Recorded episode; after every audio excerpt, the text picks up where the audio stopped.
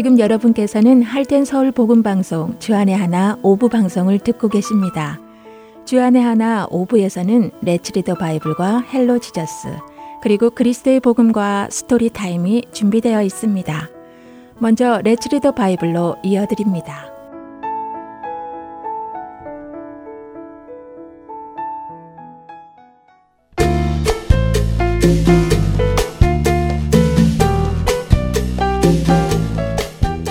애청자 여러분 안녕하세요. Let's Read the Bible 진행의 박재필입니다.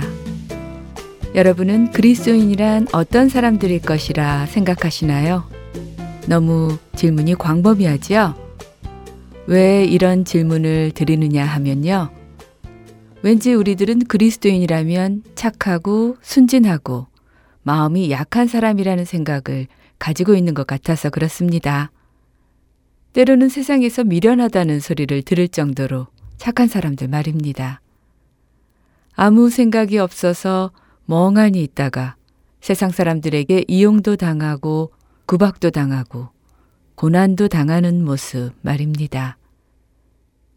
하지만 정말 그런 모습이 우리 그리스도인의 모습이어야 할까요? 너무 착하다 못해 미련하기까지 한 모습 말입니다. 사실 이 모습은 반은 맞고 반은 틀립니다. 우리는 착하고 순진하여 미련하다는 소리를 들을 정도가 되어야 하지만 또 동시에 머리가 빨리 움직이고 계산이 빠르게 되어 필요한 일들을 빨리 알아채고 행동해야 하기도 하지요. 예수님은 이런 모습을 구체적으로 무엇라 하셨는지 성경에서 한번 볼까요? 마태복음 10장 중 16절에서 예수님은 제자들을 세상에 보내시며 이렇게 말씀하십니다. 보라, 내가 너희를 보냄이 양을 이리 가운데로 보냄과 같도다. 그러므로 너희는 뱀같이 지혜롭고 비둘기같이 순결하라. 이리가 양을 잡아 먹는 것이 당연하듯이 세상이 우리 그리스도인들을 상하게 하는 것은 당연하다는 말씀입니다. 그렇기에 그 세상 속에서 그리스도의 제자들은 뱀같이 지혜롭고 비둘기 같이 순결해야 한다고 하시지요. 이것이 무슨 말씀일까요? 지혜롭다라는 말은 슬기롭다는 의미입니다. 깊은 생각을 하는 것을 의미하지요. 조금 더 쉽게 표현하자면 자신이 하려는 일을 성취하기 위해 어떻게 행동해야 하는지를 깊이 생각하여 정확히 알아 행동하는 것을 의미합니다. 뱀은 에덴 동산에 와서 하나님의 지으신 사람 아담과 하와가 죄를 짓게 하였습니다. 뱀은 자신이 목적한 그 일을 어떻게 해야 이룰지를 정확히 알고 있었지요. 그리고 그 계획대로 일을 하여 아담과 하와가 범죄하게 하였습니다. 예수님은 제자들에게 세상 속에 들어가서 자신들에게 맡겨진 일, 다시 말해 하나님 나라의 일을 이루기 위해 무엇을 어떻게 해야 할지 깊이 생각하고 행동하라고 하시는 것입니다.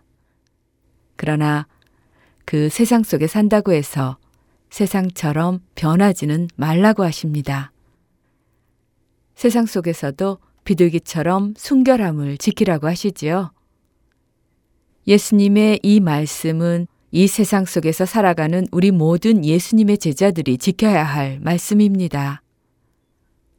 우리는 세상 속에 살아가지만 세상에 몰들지 않고 세상과는 다르게 하나님의 자녀로 순결하게 살아가지만 우리의 생각은 하나님 나라의 일을 어떻게 이 세상 속에서 이룰지 늘 깊이 생각하며 신중하게 행동해야 하는 것이지요.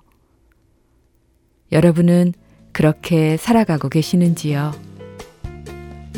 오늘도 주를 위해 깊이 생각하고 행동하시며 자신을 깨끗이 지키고 계십니까?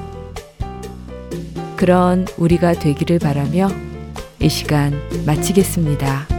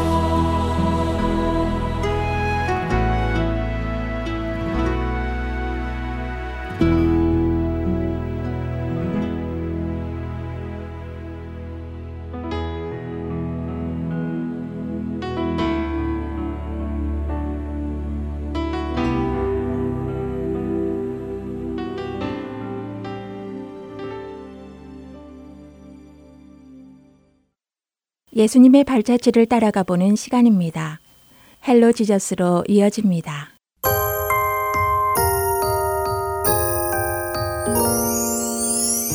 애청자 여러분 안녕하세요. Hello Jesus 진행의 김민석입니다. 지난 시간 유다의 배신으로 예수님께서 결국 대제사장들과 장로들 그리고 서기관들 앞에 붙잡혀 끌려 나오신 장면을 함께 나누어 보았는데요. 이들은 예수님을 붙잡을 수 있는 권한은 있었지만 예수님께 사형을 집행할 수 있는 권한은 없었습니다. 당시의 사형은 로마 총독의 인정이 있어야만 할 수 있었기 때문이지요. 그래서 이들은 밤새 회의를 합니다. 그 가운데 대제사장이 바리새인들을 향해 말합니다.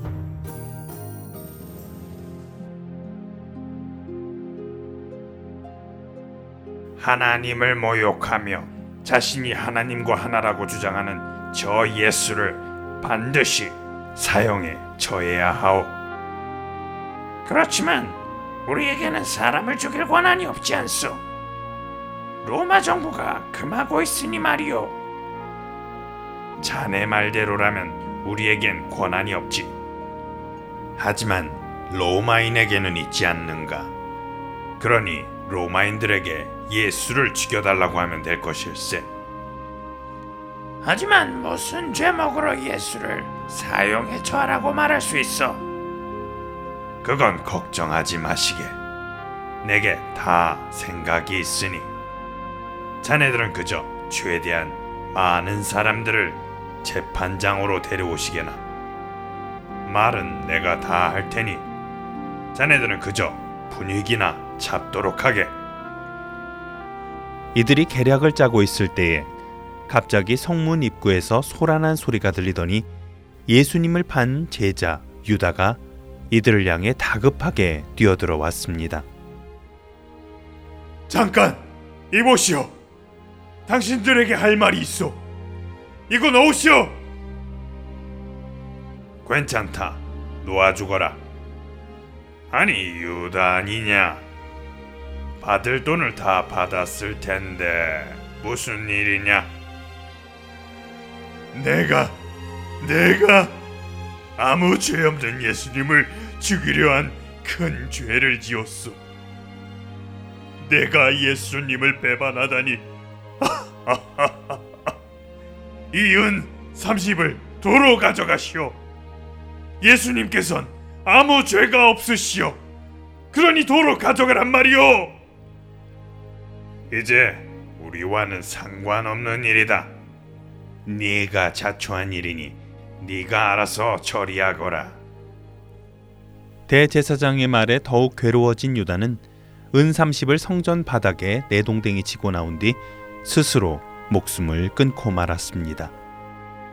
한편 날이 밝자마자 대제사장과 바리새인들 그리고 장로들은 예수님을 빌라도에게로 끌고 갔습니다. 무슨 일로 이 자를 고발하려 하는 것이냐? 이자가 악한 자가 아니면 이 이른 새벽 시간부터 저희가 총독님께 이렇게 왔겠습니까? 이자는 우리 백성들을 미혹한 죄를 지었습니다. 총독께서 부디 신문하여 이자를 벌하여 주십시오. 너희 백성을 미혹했다면 데리고 가서 너희들의 법대로 재판하도록 하거라. 총독 나리. 하지만 우리에게는 사람을 죽이는 권한이 없지 않습니까? 뭐라고? 아니 이자가 사형을 받을 만한 큰 죄를 지었단 말인가? 이리로 데리고 와보게. 예수님을 사형에 처해달라고 말하는 대제사장의 말에 빌라도는 예수님을 데려다 신문을 합니다. 내가 유대인의 왕이냐? 그렇다. 나는 진리를 증거하기 위해 이 세상에 온 것이며 누구든지 진리의 편에 선 사람은 나의 말을 들을 것이다. 대체 무슨 일을 하였길래 저 사람들이 저렇게 너를 미워하는 것이냐? 내 입으로 말해보거라. 하지만 예수님은 빌라도의 질문에 자신을 변호하지 않으셨습니다. 왜 대답이 없느냐? 저자들은 지금 너를 죽이고 싶어서 저토록 여러 가지로 너를 고소하고 있는데 너는 어찌 한마디 변명도 하지 않는 것이냐? 예수님께서는 더 이상 빌라도의 말에 대답하지 않으셨습니다. 더 이상 말을 하지 않을 작정이냐? 나에게는 너를 놓아줄 수도 있고 십자가형에 처할 수 있는 권한이 있는 줄 모르고 있는 것이냐? 발끈하며 말하는 빌라도의 말에 예수님께서는 빌라도에게 이렇게 말씀하십니다. 내 아버지 하나님으로부터 내가 권한을 받지 않았더라면 너는 나를 어떻게도 할 수 없었을 것이다. 그러므로 나를 너에게 넘겨준 자의 죄가 더 크다. 예수님의 대답을 듣고 난 빌라도는 범상치 않은 그의 대답에 왠지 모르게 자신의 손으로 예수님을 죽이고 싶지 않았습니다.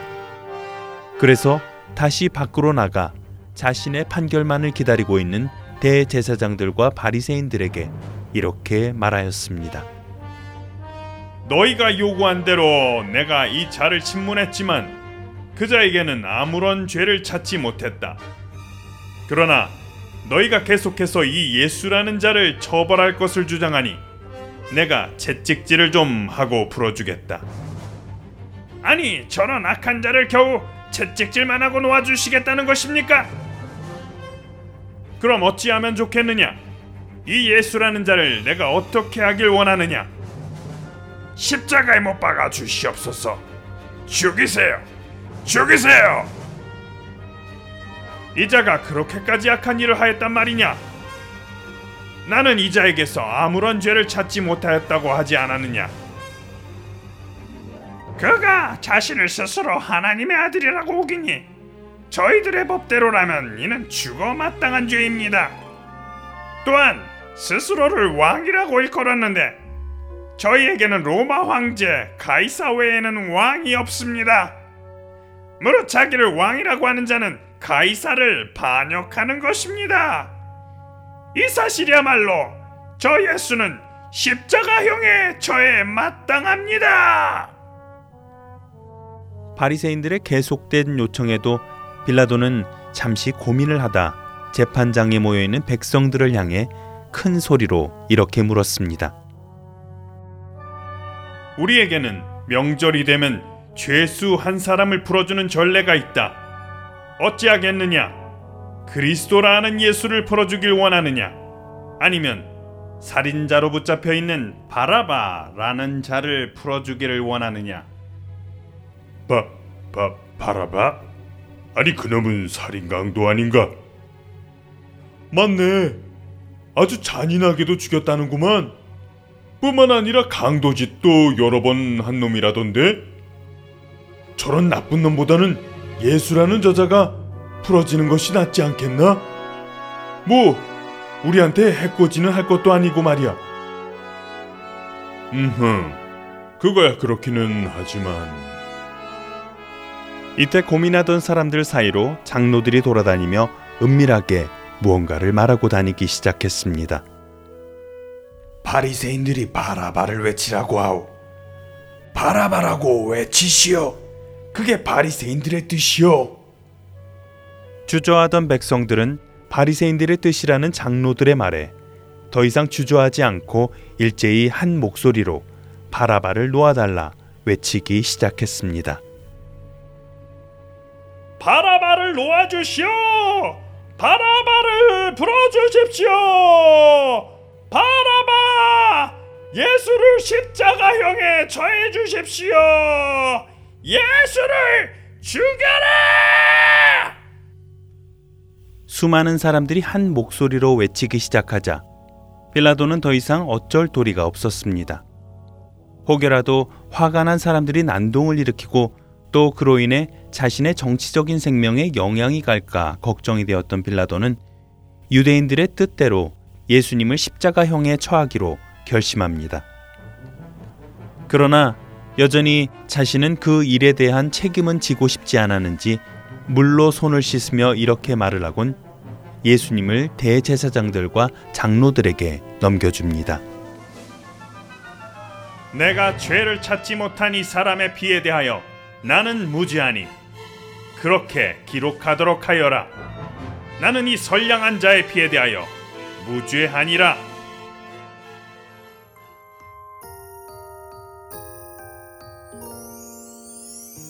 바리새인들은 눈에 가시처럼 여겨지던 예수님을 죽이고자 수단과 방법을 가리지 않았습니다. 그리고 마침내 자신들이 원하는 대로 로마 총독으로부터 예수님을 사형해도 좋다는 허락을 받아내고 맙니다. 그리고 참 진리이신 예수 그리스도를 알아보지 못했던 사람들과 빌라도는 자신들의 이기심과 무지함으로 인해 결국 바리새인들과 마찬가지로 멸망의 길을 선택하게 되었는데요. 우리들 역시도 우리의 인생에서 늘 무언가를 선택하며 살아가게 됩니다. 그리고 연약한 존재인 우리들은 하나님의 자녀라고 해서 늘 옳은 선택을 할 수는 없을 것입니다. 그러나 기도하고 훈련하며 또한 성령님의 도우심으로 늘 주님의 편에 서서 걸어갈 수 있도록 힘쓰시는 저희 모두가 되기를 바랍니다. Hello Jesus 오늘 이 시간 여기에서 마치도록 하겠습니다. 안녕히 계세요.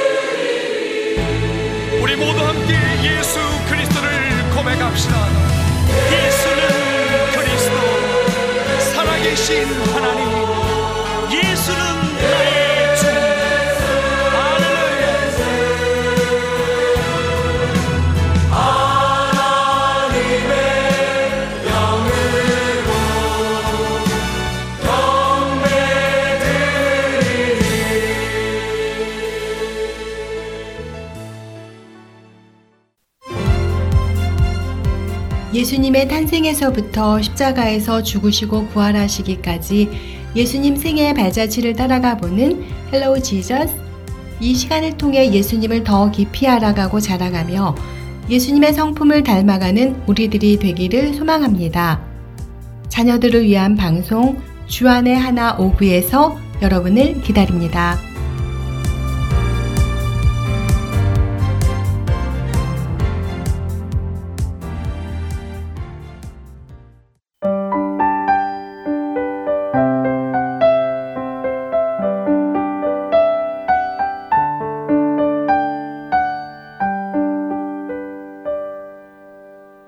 이어서 그리스도의 복음 시간입니다.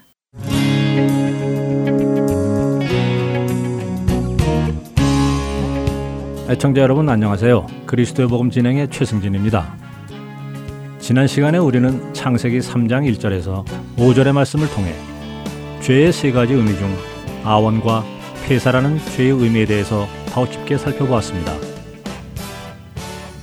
뱀은 선악을 알게 하는 나무의 열매만 먹지 말라고 하신 하나님의 말씀을 잘 알고 있으면서도 하와에게 참으로 동산에 있는 모든 나무의 열매를 먹지 말라고 하시다냐며 하나님의 말씀을 변형시켜 말합니다. 그런데 하와 역시 하나님의 말씀을 변형시켰습니다. 정령 죽으리라는 하나님의 말씀을 죽을까 하노라라고 하나님이 말씀하셨다며 원래의 하나님 말씀을 변형시키는 아원의 죄를 짓게 됩니다. 그런 하와를 보며 뱀은 선악을 알게 하는 나무의 열매를 먹어도 결코 죽지 아니할 것이라며 하나님의 말씀을 부정하고 반역하는 말을 합니다.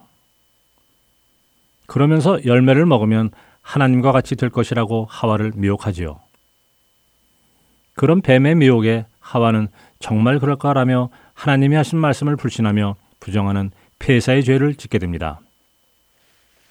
지난 시간에 나누지 못한 단어가 하나 있지요. 바로 하타입니다.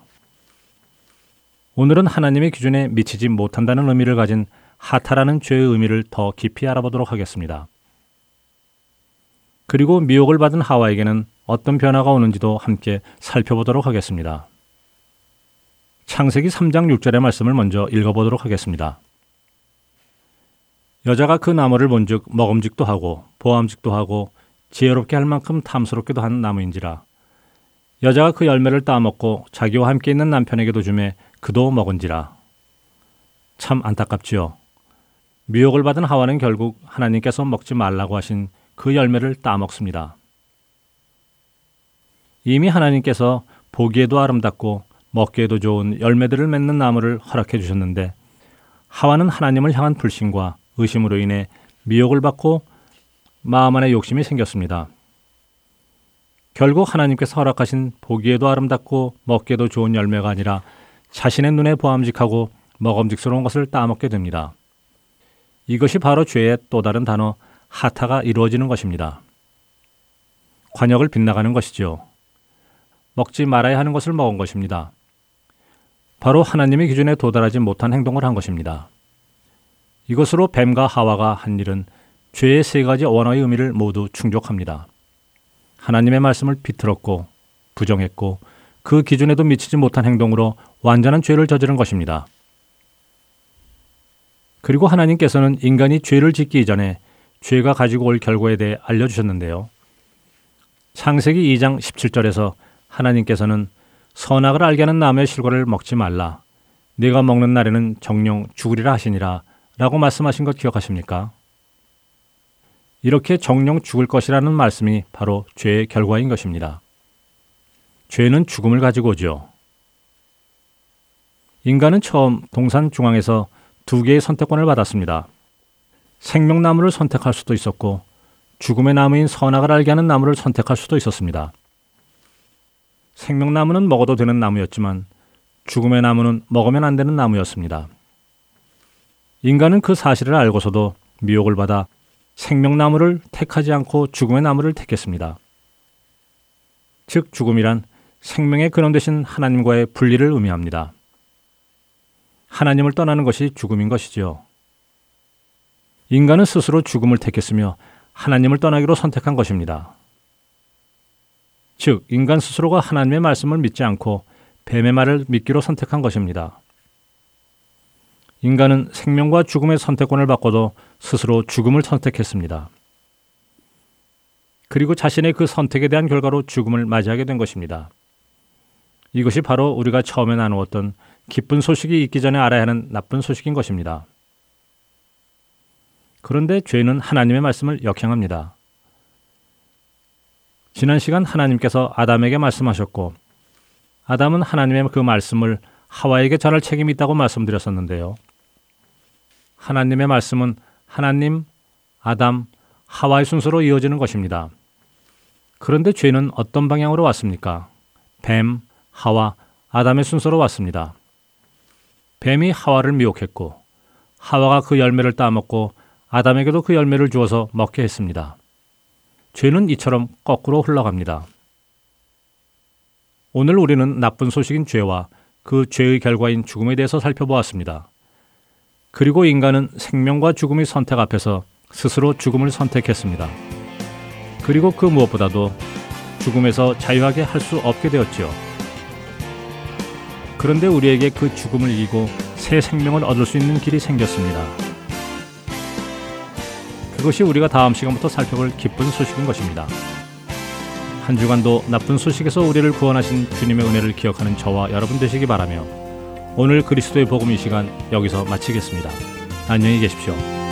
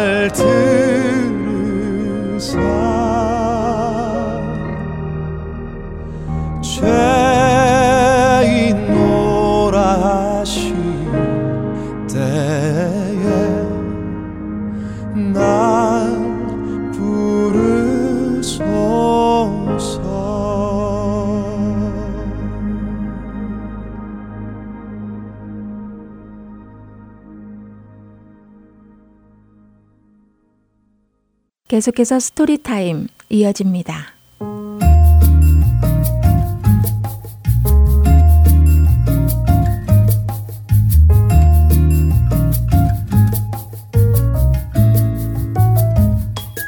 애청자 여러분 안녕하세요. Story Time 진행의 최강덕입니다. 여러분의 아이들은 부모님 말씀에 순종하며 잘 따르고 있나요? 부모님이 정해준 룰을 잘 지키다가도 가끔씩 그 룰을 벗어나 제멋대로 하고자 하는 경우가 있지요. 또 가정마다 그 부모님이 정한 룰이 조금씩 다르기 때문에 다른 집과 비교하며 부모님의 말씀에 반항하는 경우도 있을 것입니다. 오늘의 스토리는 평소에 부모님이 정해준 룰에 대해 불만이 있었지만 그 룰을 지킴으로써 위험을 면하게 된 존의 이야기인데요. 스토리를 듣고 왜 부모님께 순종해야 하는지 성경 구절을 찾아가며 자녀들과 함께 나누어 보는 시간이 되기 바랍니다. 그럼 오늘의 스토리 Too Many Rules 줄거리 들려드립니다.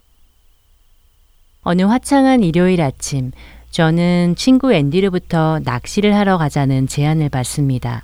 그러나 저는 부모님과 함께 교회에 가야 하기 때문에 어쩔 수 없이 거절을 하고는 기분이 좋지 않아졌지요. 친구와 놀지도 못하고 매주 일요일마다 교회에 꼭 가야 한다는 것이 싫었기 때문입니다. 며칠이 지나고 저는 다시 앤디와 낚시를 하러 갈 수 있게 되었습니다. 신이 난 존은 아침 일찍부터 일어나 나갈 준비를 합니다. 그러한 전에게 엄마는 강의 물살이 세니 조심하라고 신신당부를 하시지요. 강가에 도착한 두 사람은 바로 낚시를 할 준비를 합니다. 엄마의 말씀에 따라 조는 얕은 곳에서만 낚시를 하려 하지만 앤디는 더 큰 물고기를 잡고 싶은 욕심에 강물 한 가운데까지 들어가서 낚시를 하기 시작합니다. 강의 깊은 곳까지 걸어 들어간 앤디는 존에게도 들어오라고 하는데요. 그러나 존은 부모님과 한 약속을 지켜야 하기 때문에 들어가지 않겠다고 말합니다. 비아냥거리는 앤디의 말에 존은 더 깊은 곳으로 가서 큰 물고기를 잡고 싶은 마음이 굴뚝 같지만 부모님의 말을 어겼다가는 다시는 낚시를 하러 올 수 없을지도 모르기에 부모님의 말씀을 지키기로 합니다. 이 와중에도 앤디는 고기가 잡히지 않자 계속해서 더 깊은 곳으로 들어가고 있었습니다.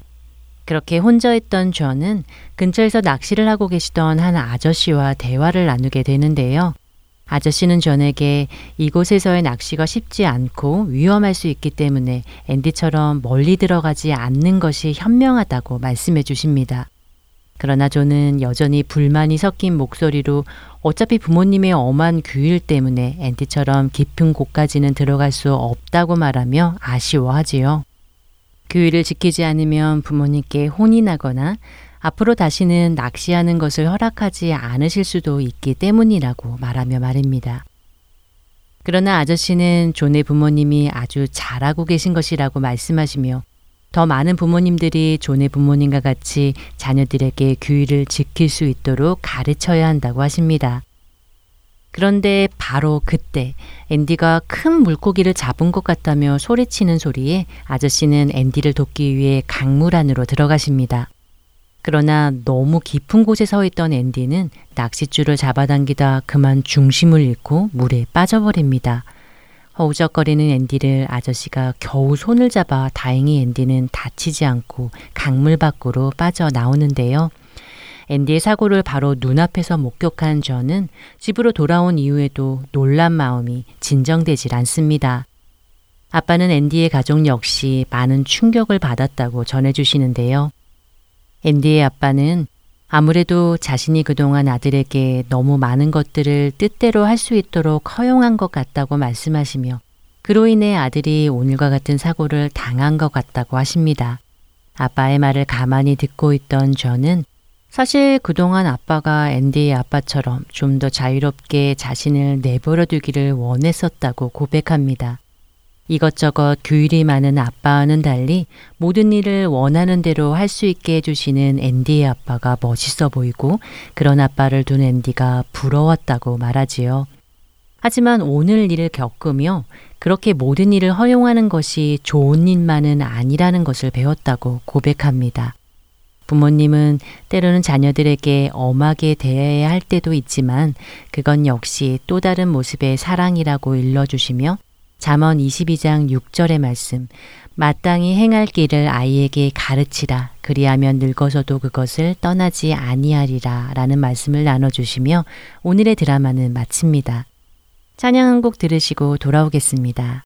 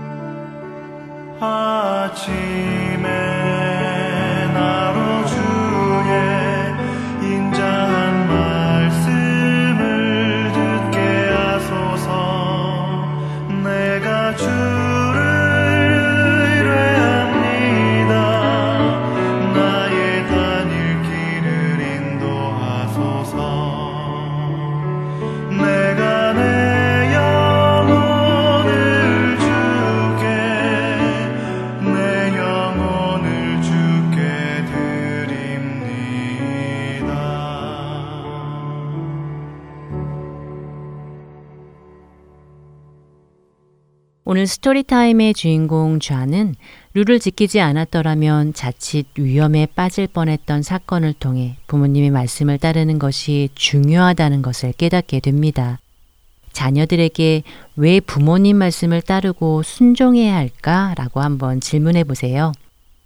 착한 사람이 되고 싶어서 지키지 않으면 혼날까봐 무서워서 잘 지키면 부모님이 칭찬을 하거나 상을 주시기 때문에 등등 여러 가지 다양한 대답이 나올 것 같은데요. 아이들의 대답을 잘 들어주신 후 우리가 부모님께 순종해야 하는 가장 중요한 이유는 그것이 성경에 나온 하나님의 말씀이며 명령이기 때문이라고 알려주시기 바랍니다. 잘 아시는 대로 10계명 중 제5계명의 말씀이 바로 내 부모를 공경하라입니다. 부모를 공경하는 것은 하면 좋지만 안 해도 괜찮은 선택이 아니라 반드시 그렇게 하라고 하신 하나님의 명령입니다. 잠언 1장 8절 말씀에서도 내 아들아 내 아비의 훈련을 들으며 내 어미의 법을 떠나지 말라라고 명령하고 계시지요. 하나님께서 우리에게 우리의 부모님께 순종하고 그 훈련을 따르라고 명령하신 이유는 그것이 하나님 앞에 옳은 것, 의로운 것이기 때문입니다. 에베소서 6장 1절 말씀입니다. 자녀들아 주 안에서 너희 부모에게 순종하라. 이것이 옳으니라. 하나님께서는 우리가 주 안에서 부모님께 순종하는 것이 옳은 것이라고 말씀하십니다. 이것은 하나님 앞에 옳은 것이며 그분의 명령이기 때문에 주 안에서 부모님께 순종하는 것은 우리의 부모님을 기쁘게 할 뿐 아니라 하나님을 기쁘시게 하는 것입니다. 골로새서 3장 20절을 보겠습니다. 자녀들아 모든 일에 부모에게 순종하라. 이는 주 안에서 기쁘게 하는 것이니라. 예수님께서는 우리에게 부모님 순종에 대한 모범을 몸서 보여주셨지요. 예수님께서는 예수님의 뜻대로 하지 않으시고 하나님의 뜻대로 한다고 말씀하셨습니다. 또한 십자가에서 죽으심으로 아버지신 하나님께 온전히 순종하셨습니다. 그뿐 아니라 예수님은 육신의 부모인 요셉과 마리아에게도 순종하셨지요. 누가복음 2장 51절입니다. 예수께서 함께 내려가사 나사렛에 이르러 순종하여 받드시더라. 그 어머니는 이 모든 말을 마음에 두니라. 하나님의 아들이신 예수님께서도 육신의 부모님께 순종하셨다면 우리도 부모님께 순종해야 함이 마땅한 일일 것입니다. 부모님을 순종하는 것이 하나님의 명령이며 우리가 지켜야 할 마땅한 일이지만 세상 사람들은 점점 이와 반대로 행하고 있는 것 같습니다. 디모데후서에서도 사도 바울은 말세에 하나님을 믿지 않고 죄 가운데 행하는 자들의 모습이 어떠한지 알려주며 그러한 자들에게서 돌아서라고 권면하는 말씀이 나오는데요. 그 속에 부모님을 거역하는 자도 포함되어 있습니다.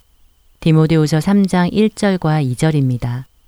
너는 이것을 알라. 말세에 고통하는 때가 이르러 사람들이 자기를 사랑하며 돈을 사랑하며 자랑하며 교만하며 비방하며 부모를 거역하며 감사하지 아니하며 거룩하지 아니하며 부모를 거역하는 것, 부모님께 순종하지 않는 것은 하나님을 섬기지 않는 자들의 행위이며 말세에 두드러지게 나타날 죄의 모습입니다. 앞에서 나는 성경 구절들을 자녀들과 함께 읽어보면서 부모님께 순종하는 것은 믿는 자들이 따라야 할 하나님의 말씀임을 자녀들에게 가르쳐 주시기 바랍니다. 무엇보다 우리들이 먼저 하나님께 순종하고 주 안에서 우리 부모님께 순종하는 삶을 산다면 자녀들도 그대로 보고 배우게 될 것입니다. 또한 부모들은 자녀들에게 마땅히 행할 길을 가르치고 징계하라고 성경은 말씀하시고 있습니다. 잠언 22장 6절과 29장 17절 말씀입니다. 마땅히 행할 길을 아이에게 가르치라. 그리하면 늙어서도 그것을 떠나지 아니하리라.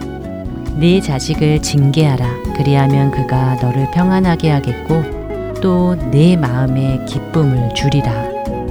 Story Time 마치겠습니다. 안녕히 계세요.